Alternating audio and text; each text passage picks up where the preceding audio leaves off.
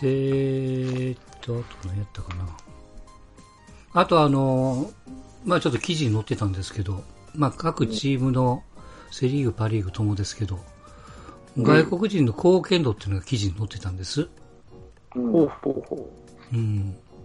あの、ダブリューエーアール って言って、Wins Above Replacement っていう、セイバーメトリックスの数値なんですけど、うん、要はあの、平均以下の選手と比べると、この外国人の選手が座ることによって、どれぐらい勝利に貢献しましたかっていう数値なんですよ。うん、数値が高い方がいいんですけど、でその数値が、うん、えー、レギュラークラスだと大体まあにからさんの間、うん、はあ、レギュラーでもめちゃくちゃいい選手というのがさんからよんの間と、うん、もうオールスター級リーグを代表する選手だとよん以上とか、うん、みたいなまあ参考値があって、で、まあ、セリーグざっと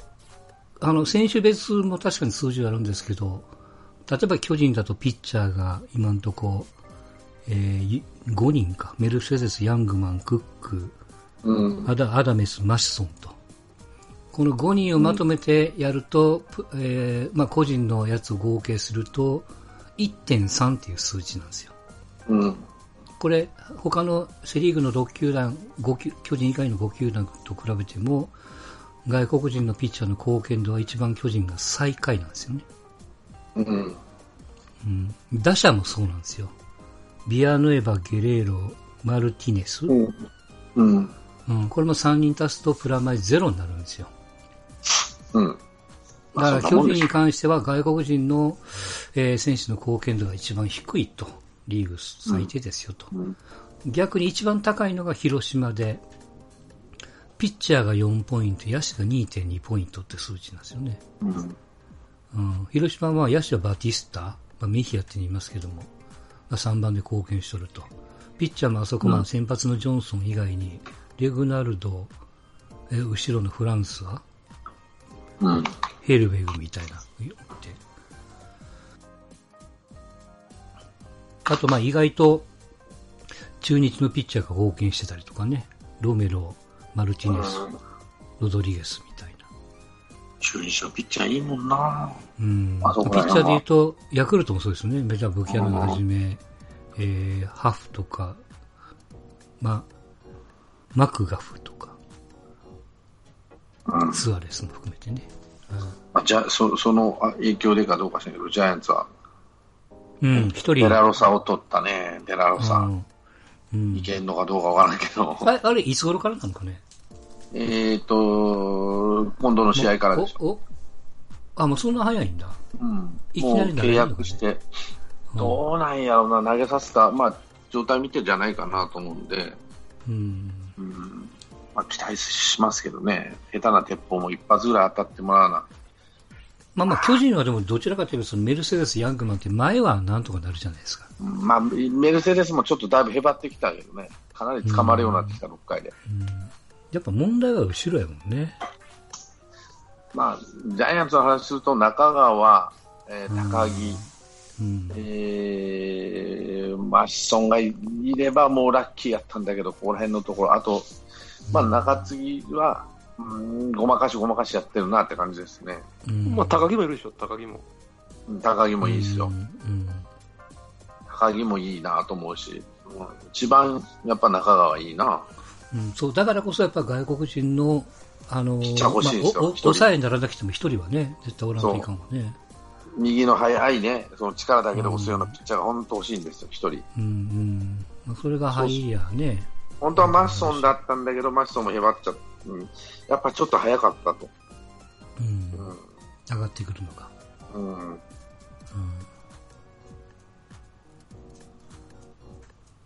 多分まあ、ここから先はどうなるかわからないけど、うんうん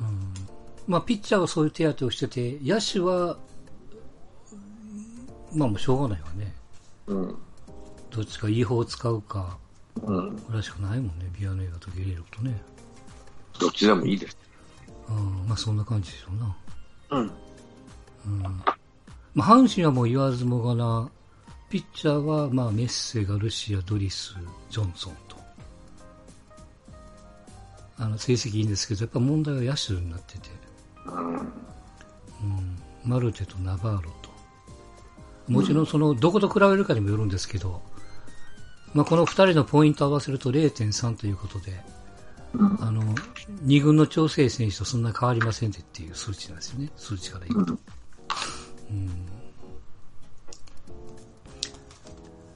まあただもうひとり持ってくるかっていうこともそうだし、うんうん、まあ、今すぐってわけにもいかないでしょうしね。まあまあ巨人同様厳しいのは厳しいですわな。うん、うん、意外とだから今年横浜の外とかロペスっていうのが、うん、あのこういう数値からすると勝利への貢献度っていうのは去年に比べたらやっぱ低いんですよ。うん、うん、まあそれがちょっと苦戦の一つの原因になってる感じはしますけどね。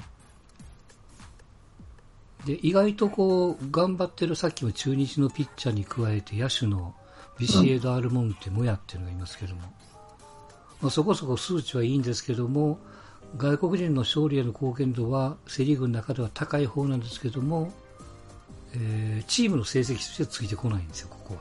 不思議に、うんうん、こうなってくるともう起用法かみたいな感じになっちゃいますけどもね。そうですね、うん、まあ、外国人の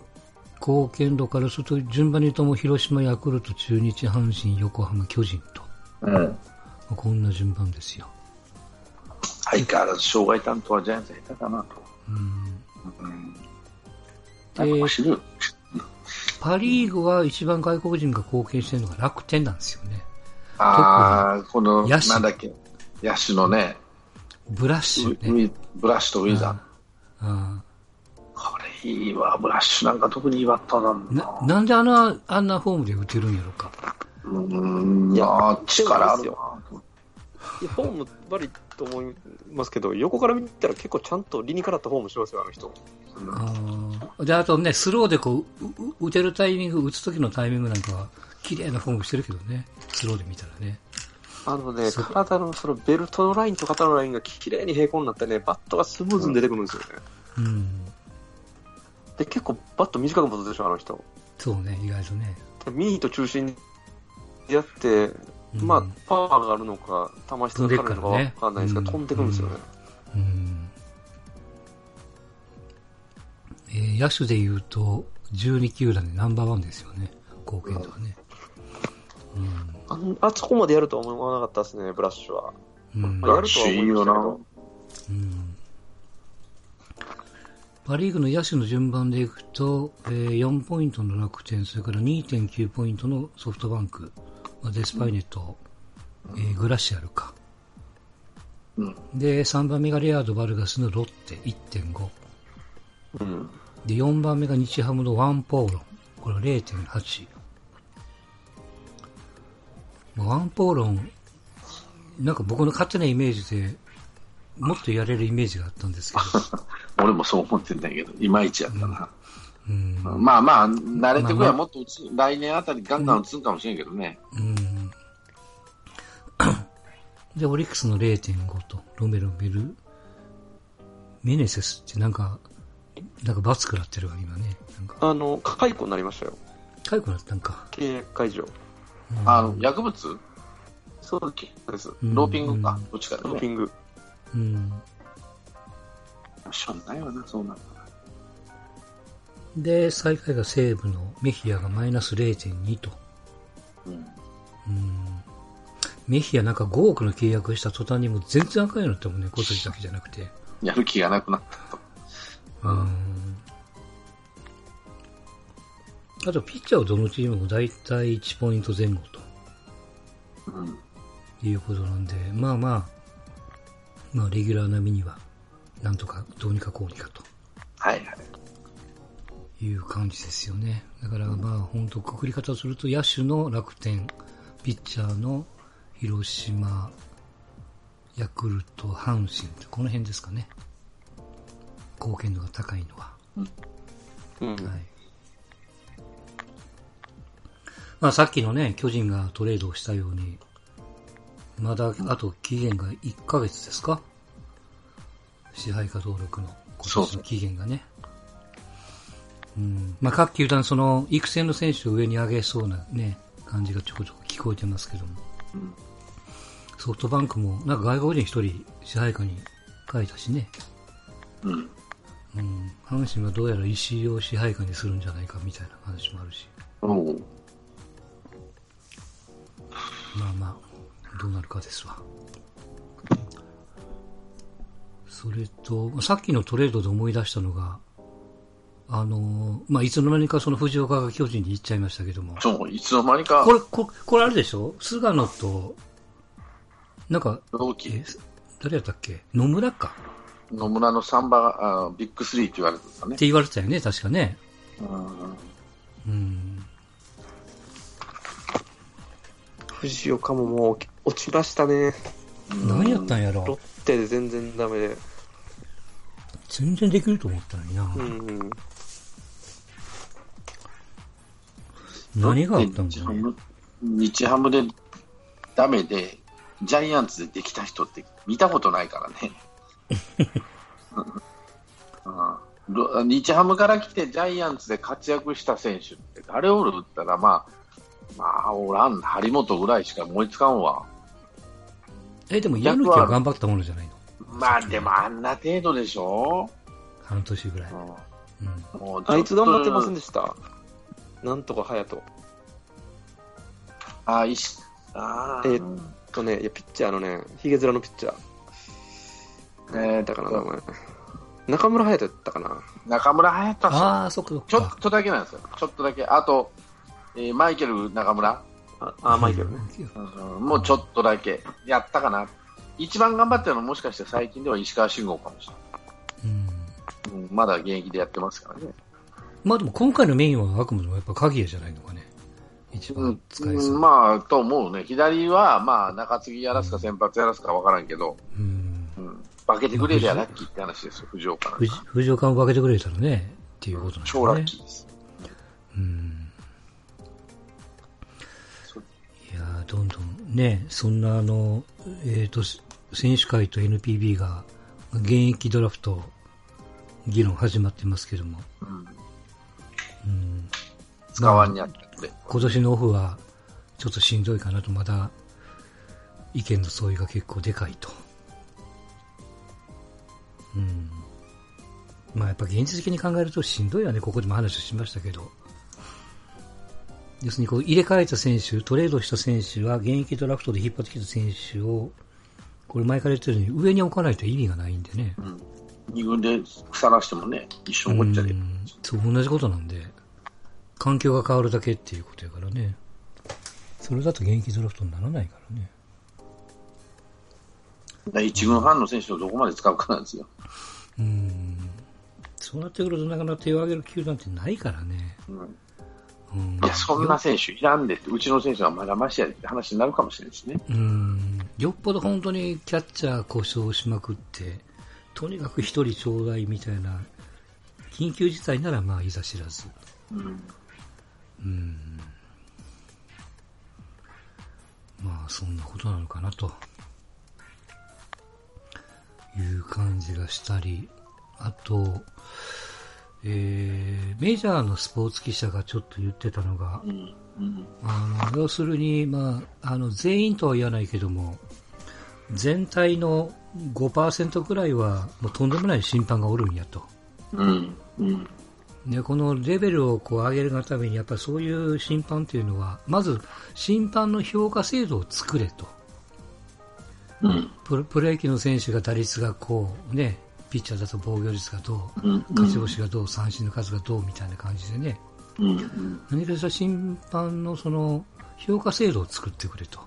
うん、で一定の数値満たない選手はマイナーに降格して、もう選手と一緒ですよね、うん、使用を積んで一定の成果が上がったらまた戻ってきてよしと、うんうんまあ、もちろんこう全員にする必要はないんだけどもという、うんことをまあ注意書きで言われてましたけども、まあ、日本も同じことが言えるのか な, なんかまあでもね日本ってその審判の評定ってあんまりやらないからね、うん、こいつはいいんだろうやりたくないのかな、まあ、あの相撲の行事と一緒です。審判イコール、前も言うたけど審判は神聖なものと神様的な存在やっていう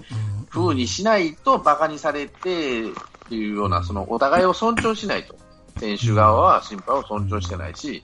えー、審判が選手側を信用してないっていうのがあるもんで、そこの根本的な部分を、えー、崩してやらないと、うんえー、そういう、ね、評定はできないんじゃないかなって気はせんでもないんですけどね。うんうん、ただやっぱり見てると、なんていうの、特に一塁の塁審がさんかい続けてチャレンジっていうか、ね、リ, リプレイ検証されるみたいな、うんうん、光景も見るからね。うんうん、それは要するに分かんないですよ。その目がついていかないのか、立ち位置が悪いのか、まあいろいろ技術的な問題なのかな。うん、あるいは本当にこうその人は全然目が悪いことじゃなくて、逆にもうスピード自体がもうすごいから、そもそも無理なんやと、判断がっていう、うん、足とキャッチとどっちが速いか要民みたいなね、うん、ことになってるのかも分かんないし。まあ、それならそれで、それをこう補助する何かしらハードなしかね、導入してやらないといけないなと思ったし、やっぱこう交流戦をこと今回はじあのじっくり見て、なんていうか、こうイメージですよ。パリーグの方がリプレイ検証なんかは、なんていうか、スーパースローのカメラが多いなみたいな印象がありますね。球場によるのかわかんないけども、あ、なんでなのかなって。うん、要するにスローにするとセリーグのあれブレるじゃないですか。そんな感じじゃないかな、うんうんうん、でもソフトバンクとかオリックスもそうでしたね。なんかね、綺麗に見えるんですよ。またその足元のアップが、画像がポンと出てくるんですよ、うんうん、あれだから球団が一言言ってるんかなと思ってみたりして、協力要請を中継側にお願いをしてるのかなみたいなね。どうなんかな、本来の、うん、お金がかかっとるってことですね。うん、あれはあれですごく分かりやすいなと思ったんですよね、うん、そういうリクエストがあって検証するにどっちがあって、はっきり、まあもちろん ひゃくパーセント ではないけども、うん、通常のスローモーションに比べると分かりやすいですよね。セコン、うん、セカンドなんかは土が舞って、いつランナーの足がベースについてるか分かんないみたいなね、うん、そんな中で雰囲気雰囲気アウト、雰囲気セーフなのか分かんないから、最初のジャッジを優先しているのかっていうアナウンスがないから、やっぱ余計分かんないっていう、うんうん、こうこうこうだからこうやみたいに本当は言ってほしいんやけどね、うんうん、あのアウトセーフとか言わない、そうそう、見せ場かと思ってるのか知らないけど、溜めて溜めてアウトとかセーフとか、ね、すぐやれと思うけどな。そう、誰か言ってましたよ、そのベースさして、時短って言ってるんやったら審判も走れと、あそこはっていうね、言ってましたよね、誰かね。だってもう話し合って終わっとんやろって話ですね。もっとスピーディーにできるやろと、うん、そんなことは言われてましたよ。はい、そんなとこぐらいじゃないですか。うん。ああ、それとね、この、うん、まあまあ先週の放送に見て、その ディーエイチ がいい、いいとか悪いとかね、まあ、勝つ勝たんという問題であって、はいはいはい、俺メジャーを調べたんですよ。うん、確かにね、インターリーグはアメリカのが、アメリカ、ディーエイチ があるのがナッシュ、え、アメリカのが有利なんやけど、うん、にじゅう世紀、にじゅういっせいきに入ってからは五分なんですよ、うん。あの、ワールドシリーズは。うん、あ、ワールドシリーズはでしょ？ワールドシリーズは五分なんです。ところが、日本は、ジャイアンツと、うんえー、ジャイアンツがさんかいだったかな、えー、ドラゴンズがいっかい、にじゅうねんかんの間、うん、もうほとんどもうやられっぱなしなんですね、うん、で今メジャーどういう状態になってるかって言ったら、観客動員数減ってるんで、うん、さんパーセント ダウンしてる、まあ、そうでしょうね、うんうん、でさんまん、さんまんにん割ってるんだ、うん、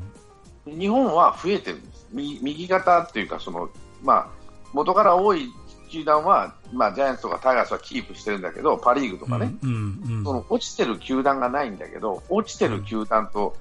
キープしてる球団の差がものすごく激しいらしいんです、はいはいはい、で、まあ、言い方悪いけど貧富の差じゃないけども、うんうんえー、球団格差がひどいと、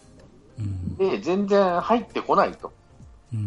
で、それが原因、もうそのなんていうかな、原因でその優勝するチームしかしないんじゃないかと。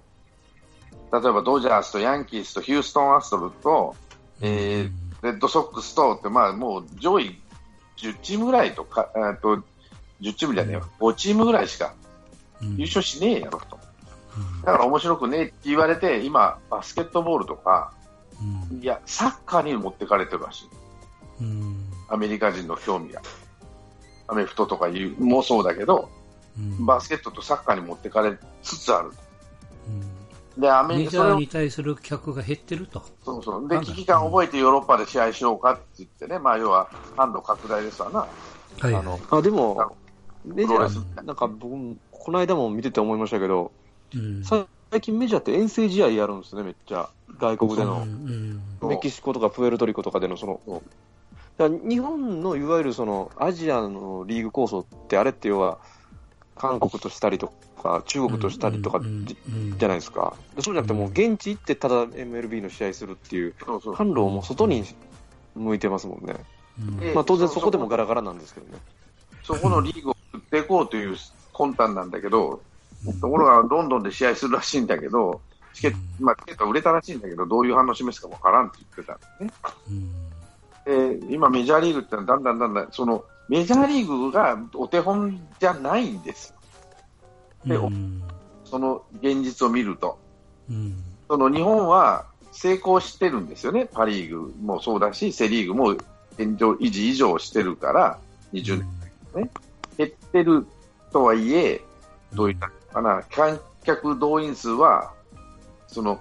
トップレベルの球団は現状維持して下位の球団が持ち上げてってことをしてる。日曜日なんかほぼほぼどこの球場も球場満員ですよ。でメジャーガラガラの球場いっぱいあるから、うん、勝てるのったらヤンキースタジアムとドジャースタジアムとってそんな程度なんです、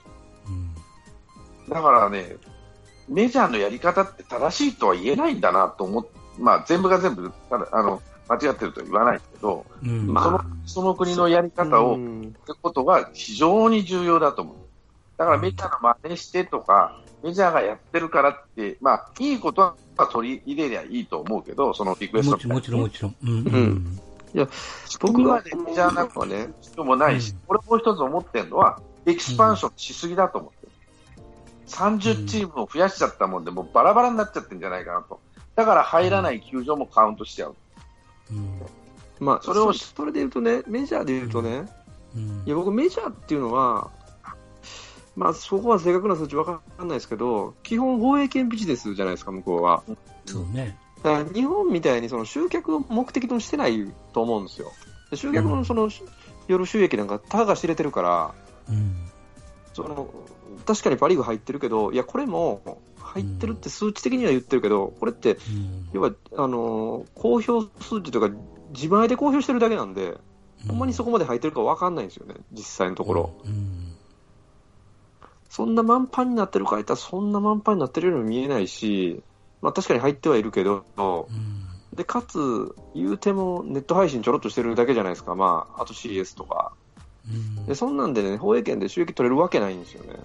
うんそうなんですよ。だからそう言われるようにあんだけ客が入ってるから儲かってるやろっていう数字だけ見たら、うん、もちろんこう場が儲かりしてる球団もあれば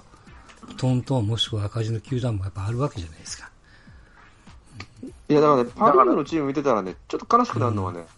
うんうん、ユニフォームのスポンサー多いんですよ。もうそうユニフォームのスポンサーが多いのとバックネットのスポンサーが非常に多い、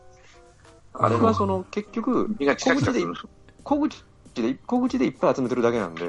うん、阪神はその要はもっとつけれるけどつけてないっていうパターンなんで、うん、威厳を守るために、まあ、巨人もそうやと思うんですけど、うんそうだね、ありがたみをつけな、うん、だから見てて分かるもんね。その球場のカラーに統一した広告っていう特に球場はね、うん、やってるチームと球場とそれからとにかく、まあ、さっき近々するって言われたように目立たさないといけないから非常にこうカラフルで、そのカラーがその相手さんのスポンサーさんの企業カラーをそのまま使わないといけないっていうか、ねえ、ハマスタでもブルーだし、最近神宮がちょっとずつカラフルになってきてるから、これがちょっと気になってますけども。パ・リーグのさ、ね、バックネットがなんかすごいじゃない、うん、キャッチャーに目がいかないからね、あんなことされて何枚広告ついてんのってぐらいずらずらもう上から下までびいっぱいついてるでしょ、うん、それもちっちゃいのから大きいのからね、うんうんうん、そんなんでさ、まあまあ広告収入は上がるからありがたい話なのかもしれないけど、うーん、まあね、甲子園とかは一つか二つでしょ、うん、って話になるしね。単価が安いんですよ結局、いっぱいある、あるけど、まあそうなんでしょうな。で思うと、そう、まあそのメジャーの話戻しますけど、そのメジャーがなんね、そのエキスパンションしてた時にね、きゅうじゅう、どん底はきゅうじゅうごねんのあのストライキをやったところらしいんだよね。で、あの野茂が出てきてっていうところもあって、それでエクスパンションして球団増やして、さあ増やしてどんどこどんどこやったら、今度は資本がバラバラになっちゃって集中できないとなって、貧富の格差が出て入らないチームは全然入らないというところがあるもんで、そうすると俺はエクスパンションしすぎじゃないかなと、もっと集中させて、それと選手のレベルが上がらなかったと、もう一つはね、だから日本とかいろんな国から。中南米とか日本とか韓国とかいろんな国から一流選手を金で引っ張ってくるんだけど、その引っ張れるチームっていうのはもう上位のチームしか引っ張れないと。下位のチームはもうなんて中南米のその、まあ、言い方悪いけどそのにばん手さんばん手の選手を引っ張ってくるって感じになるから、どうしてもその格差が出るってなると、それでまあ平均平均の球団なんていうのかな、えー、観客動員数が減ってきてるっていうのが さんパーセント 以上減ってるってから結構減ってんだなと思ってね、うん、これはちょっとどうなのかなと俺は思ってたんで、じゃあ日本がじゅうに球団でにじゅうねん、あの半世紀以上もうろくじゅうねんかんやってきたことってのは意外と間違いじゃないのかもしれないと俺は前から思ってるんだけど、うん、エクスパンションイコールその発展になるのかっていうとクエスチョンになるかなと俺は思ってるんですよね。っていうのはその資本の集中じゃないけど、資本が、まあ、野球という選手という資本がバラバラになっちゃう、うん、だから見たいものその野球のレベルが下がるんじゃないかで、実際メジャーは下がってるらしいんですよ、昔々に比べるとね、やっぱり落ちてきてるって言われてる、あの、まあ、張本みたいなのがもう全あのボンミスばっかしやがってってよく言うけども、本当に下がってるって言われてるのも確かにあるらしいんです。だからそうすると野球の興味っていうのは一試合一試合が薄れてくるんじゃないかと。だからエクスパンションして今は儲けて、その要は エムアンドエー してさ、企業が利益、えー、利益じゃなくてその売り上げはどんどんどんどん上げていくけど、その中身はどうなんと、 エムアンドエー もうし尽くしちゃったから、その中身で今度は勝負せなあかんと、収益で勝負せなあかんってなった時に買ってない会社を買っちゃってたからさあどうしようと、まあ言うなればライズアップみたいなもんですわな、うん、そういう風になってんじゃないかなと思うんですね。どっちが優先度高いと思います？例えばその、えー、っと利益を上げてそれをどんどん選手に還元、還元して、うんえーまあ、ある意味その選手人件費が、まあ、高くなる原資をもちろん作るのが条件ですけども、うん、そうやって選手の価値を上げてやって、うん、イコールこうレベルが上がるようなイメージを持った方がいいのか、あるいは、いやいや、また選手の数、チームの数は上限じゃないんだと。それはメジャー、さっきおっしゃるように、メジャーみたいにさんじゅうは行き過ぎかもわかんないけども、例えばあとにチーム、もしくはあとよんチームとかね、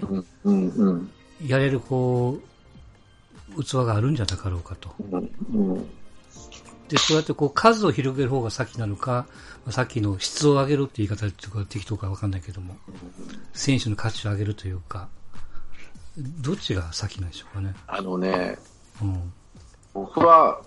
後者っていうか、あの、うん、ちょっとね、あの例えは違うかもしれないんで、うんあのうん、違うって思われてもしょうがないんだけど、うん、あのプロレスの話をしますと、プロレスが衰退していった要因っていうのは、うん、俺が思うににじゅっ世紀に入って、うん、にじゅう世紀に入ってから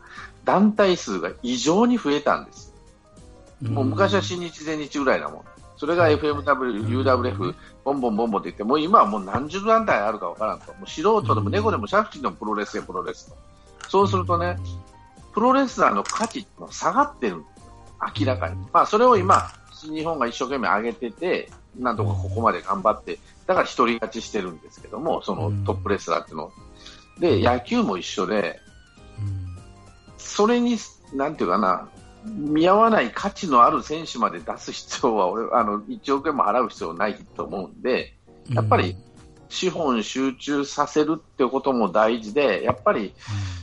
ろくしあい見るのが限界じゃないと思うんですよ。選択肢は広がらないかどうかっていうのはあるけど、高いレベルのものを見せるということであれば、うん、今のもがもしかしたら限界なのかもしれない、うん、日本の人口とか、えー、そういうことを考えるとね、メジ要はメジャーの市場がでかいからいい選手は向こうに出て取ってから、まあ、これもプロレスと一緒なんですけど、うん、ダブリューダブリューイー をどんどんどんどんアメリカから出さないといい選手を昔は出してくれた、うん、でところがもう今メジャーもいい選手を出さないじゃない。その例えば、まあまあ、ランディ・バースはあれかもしれないけど、クロマティみたいな選手とか、えー、そうだな、ガリクソンとか、古いところで言えばね、そういうバリバリのメジャーリーガーが来ることはまずないと。よほど契約がこじれにこじれまくった選手は別としてね。うん、なんかあの最近のところにメジャーの浪人選手が多くて、うん、エフエー 下は契約ができんかっていちねんなんていうの自主取りするみたいな人が結構多いじゃないですか、うんうんまあ、それでこう翌年になって今あの自球団にいる選手との兼ね合いでどっちを取るかいなみたいな、うん、ドラフト終わってからこの前言いましたけどもじゃあ契約しようかみたいなね、うんうんうん、そういう形っていうかが出てきてるというかね。だから選手の数が足りてるのかよそに出さないのかっていうことよりもやっぱりアメリカの最大のネックはもうとにかく給料が選手に権利を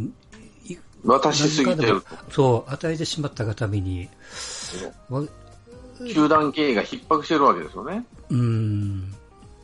で高い銭はその放映権料で高いものもらわないもらえるチームともらえないチーム、そうですね、カバーができないチームがあるからね。じゃあ大都市にあるとかなんとかっていう や, やっぱりそれはでっかい資本を持ったチームじゃないといい選手を引っ張れないと、もうどんどん高騰してるわけだから、うん、で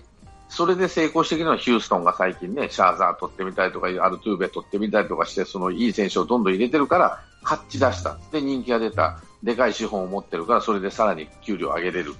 でまた勝つってなるとやはりお金持ちじゃないと勝てない、まあスポーツってそうなんですけど基本としてねサッカーでも何でもさスペインだってバルサとなんだレアルマドリッドしか勝たないんでしょ結局は、うんうん、ってなると そ, その理屈をじゃあ今度逆に考えると今のじゅうにチームを例えばじゃあじゅっチームはちチームにしちゃいましょうと、うんうんうんうん、で、えー、例えばそのいちぐんにぐん選手はぐれますよね、うんうん、にぐんはにぐんでリーグ戦しっかり組むと、うんまあ、さんぐんもやるとかねさんぐんもやるとか ワンエー、ツーエー、スリーエー じゃないけどうんそういうような形にに軍さん軍をちゃんとしっかり作ると、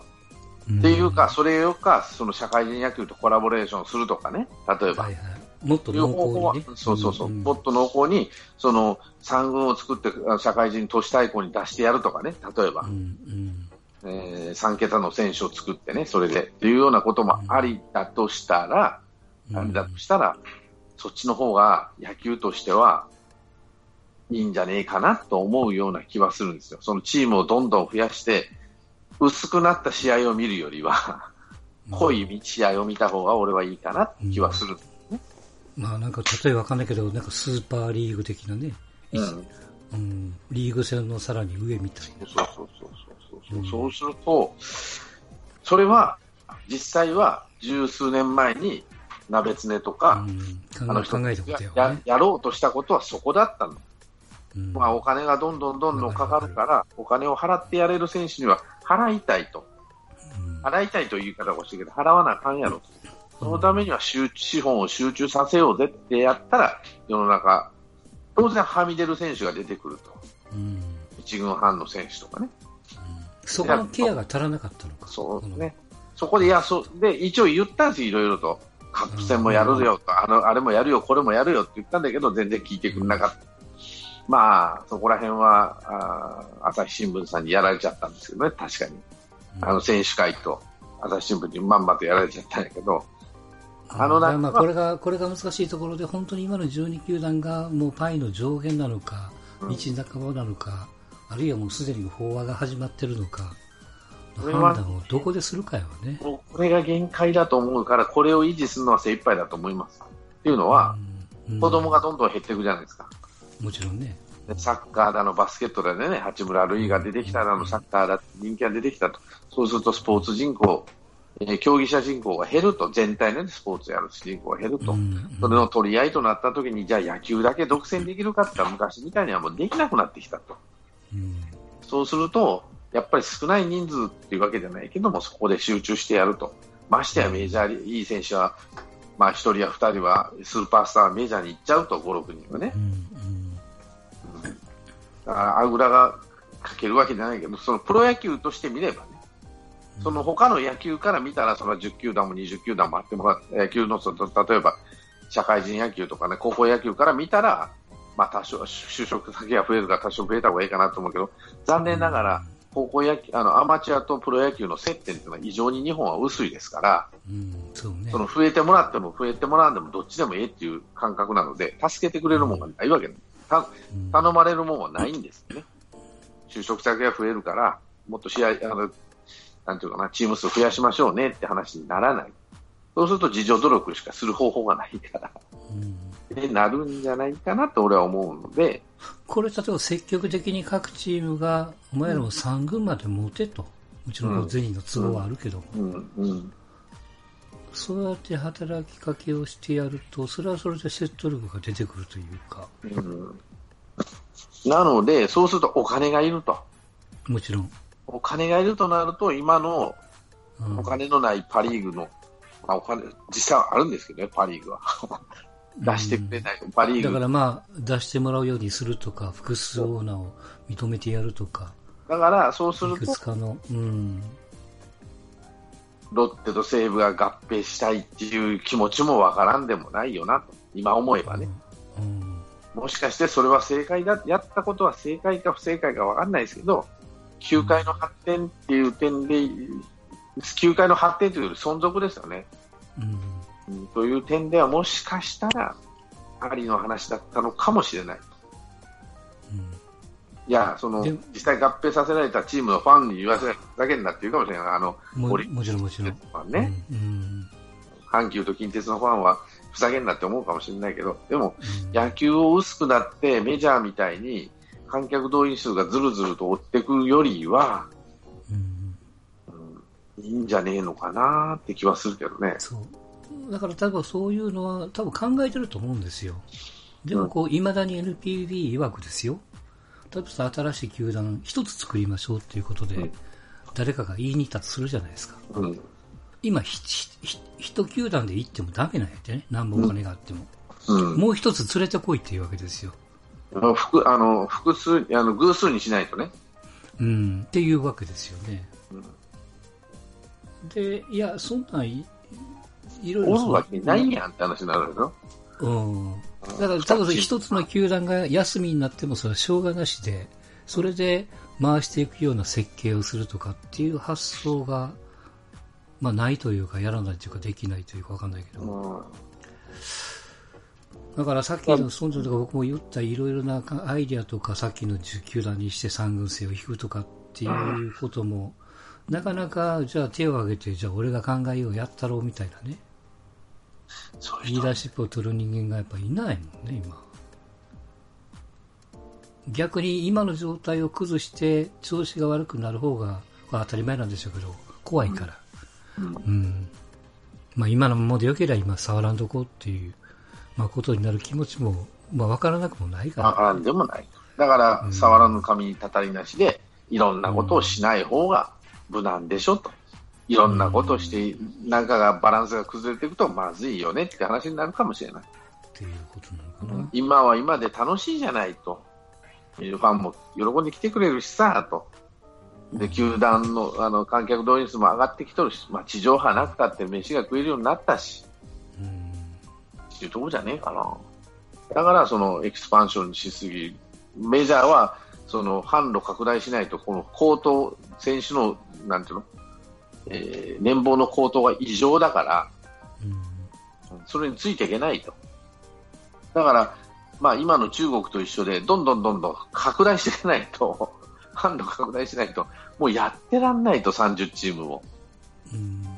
っていうとこじゃないかな。で、片っぽでバスケットに人は取られてるわ、アメフトに取られてるわ、サッカーにも取られ始めたわってなると、